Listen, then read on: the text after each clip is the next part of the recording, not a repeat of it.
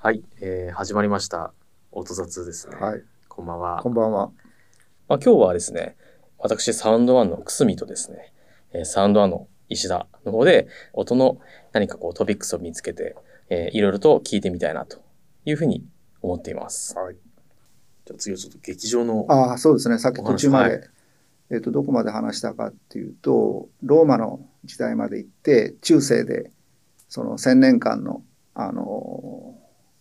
要は進化がなかったっていう時代があったんだけど、じゃあルネサンスで何が起きたかっていうと、うん要はその当時の絵画の手法っていうのが透視図法っていうのが発見されて、えー要は平面なんだけども奥行きがあるっていうう、ん。あはのそういう絵画的な手法が発見されたわけですよねルネサンスで。い。でそれを、えっと、舞台の舞台の装置に遠近法を取り付けるということで、えーっとなんていうかな舞台が巨大化していった。あーそれを物理的にうん舞台を奥まらせた。奥まらせて例えば通路を遠くに行けば行くほどこうああ、なるほどなるほど。あの視覚的にも視ちょっと覚こう的にも錯あの覚するような。錯覚するような舞台装置っていうのができて。ああ。結構なんていうかあの大転換ができるようなうんあの、まあ、ルネサンスで科学技術がその時がかなり進歩したのでうんうん。屋根もついてようやくその室内音響的な場になったわけですけどなるほど。舞台が観客席と同じぐらいの大きさになったんですよね。それだから1000 1580年ぐらいにえーっとビセンツィアだっけなイタリアのビセンティアっていうところに、えーテアトロオリンピコっていう、えーまあ、有名な建築家が建てたちょっと建築家の名前忘れてしまいましたけどあの場所があるんだけどもその写真が残っててああ今ももちろんあるんだけど、えー、と要は舞台上がすごくこうなんていうかスペクタクルっていうかそんな感じ。じなんですよ。うんでただ一点、えっと、一点投資法で作ってるので逆に見る側もそのそこの位置からこうずれていくと舞台が歪んで見えるんですよね。ああ、なるほど、なるほでそれは何を生んだかっていうとその当時そのルネサンスの時代っていうのは、えー、と結構王様が、あのー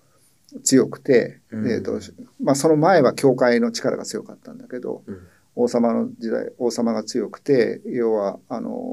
ー貴族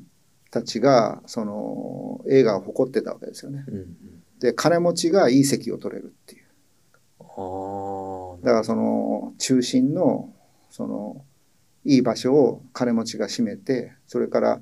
だんだんこうオペラハウスみたいなパリのオペラ座とかミラノのオペラ座とかいろいろオペラ座がこうできてくるんだけどウィーンもそうだけどできてくるんだけどそこの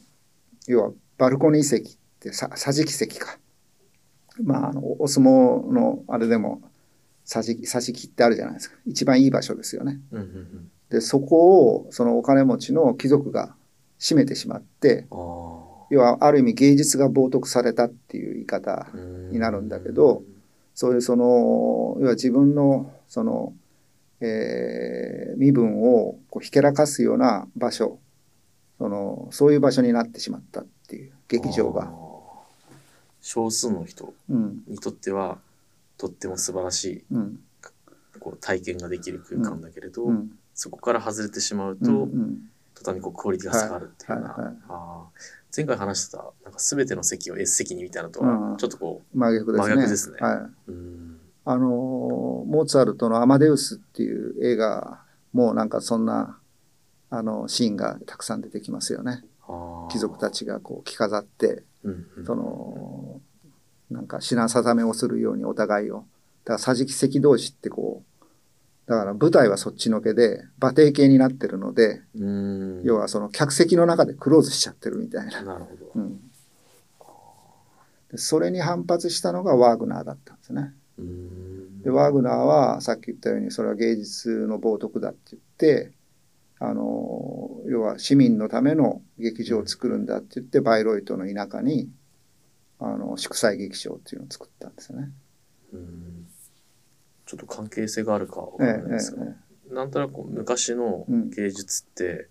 えっと、貴族がパトロンになってえいて、うんうんうんうんそこからまあ経済的な援助ももらっていたので、はい結構そこにこう迎合するじゃないけれど、うんうんうんまあ、無視はできない存は在いはいはいみたいなイメージだったんですけうど、んうん、そういった背景もあったりしあたあんですったねんでしょう今の話ね。多分そうだと思います。詳しくは僕も知らないけども、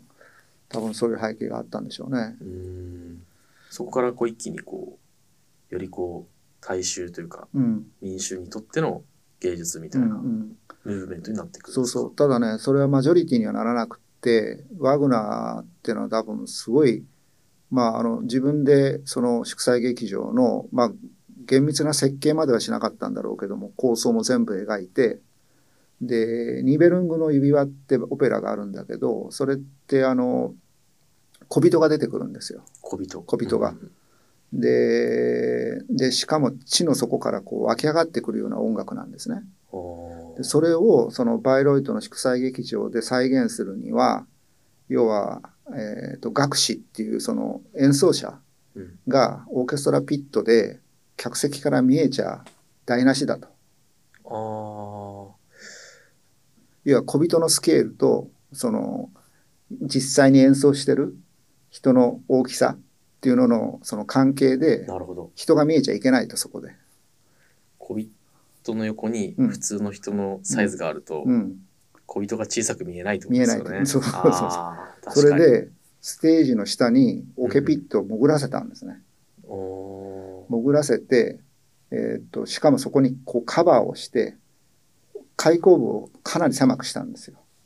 で、オーケストラは、もうみんなもう普段着っていうか、夏は暑いんで、 シャツとその下着ぐらいの、あの、軽装で、オケピットに入って、客席から見えないから。で、それで演奏、汗だくになって演奏するっていう逸話があって、うんでもその形状がそのさっき地の底から湧き上がってくる音楽みたいなものを形状からそれそれをこう現実化したみたいなだかうーんらそこまでこだわって作ってるんですよね。なるほど。で要はあのパリのオペラ座なんか行ったらあの玄関入るともうすごい大理石の、え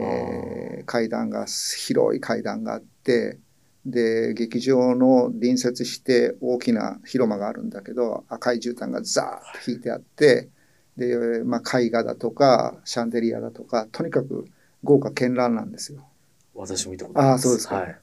でシャガールの絵がねあはいの、シャあのホールの中にはあるしうーん。て天井画がシャガールの絵なんだけどもでそういう豪華なところから真逆の、えー、と昔のギリシャの劇場みたいに、えー、とアンフィシアターっていうその完全にアンアンフィシアターになってないけどもちょっと扇形の形にしてうんうんどの席からも同じように見えるっていう思想で作られてるんですね。なるほどなるほど。で、そのホワイエみたいなものもな実はないんですよ。ないので、 夏のバイロイトし祝祭劇場の音楽祭っていうのは、みんな外がひあの広場になってるので、あの、インターミッションになるとみんな外出て行って、で、ワイン飲んだりして、で、またあの、外のバルコニーから、あの、パッパカパーっていうファンファーレが鳴って、うんうんそれを合図にまたみんな、あの、おもむろに席について音楽を、あの、祝あのオペラを見るっていう、なるほどなるほど。そう、そういう場所なんですね。あーありがとうございます。ありがとうございます今日もお時間が来たので、あ、じゃあ今日はここまでにしましょうか。そうですねはい。またちょっと次のトピックスといそううですか、ね。はネい。タはいろいろはい。探して、まあ、今後もこういう感じで、まあ、ちょっと雑談的にはい。話せればなというふうに思ってます。はい。ありがとうございます。ありがとうございました。はい。どうも、失礼します。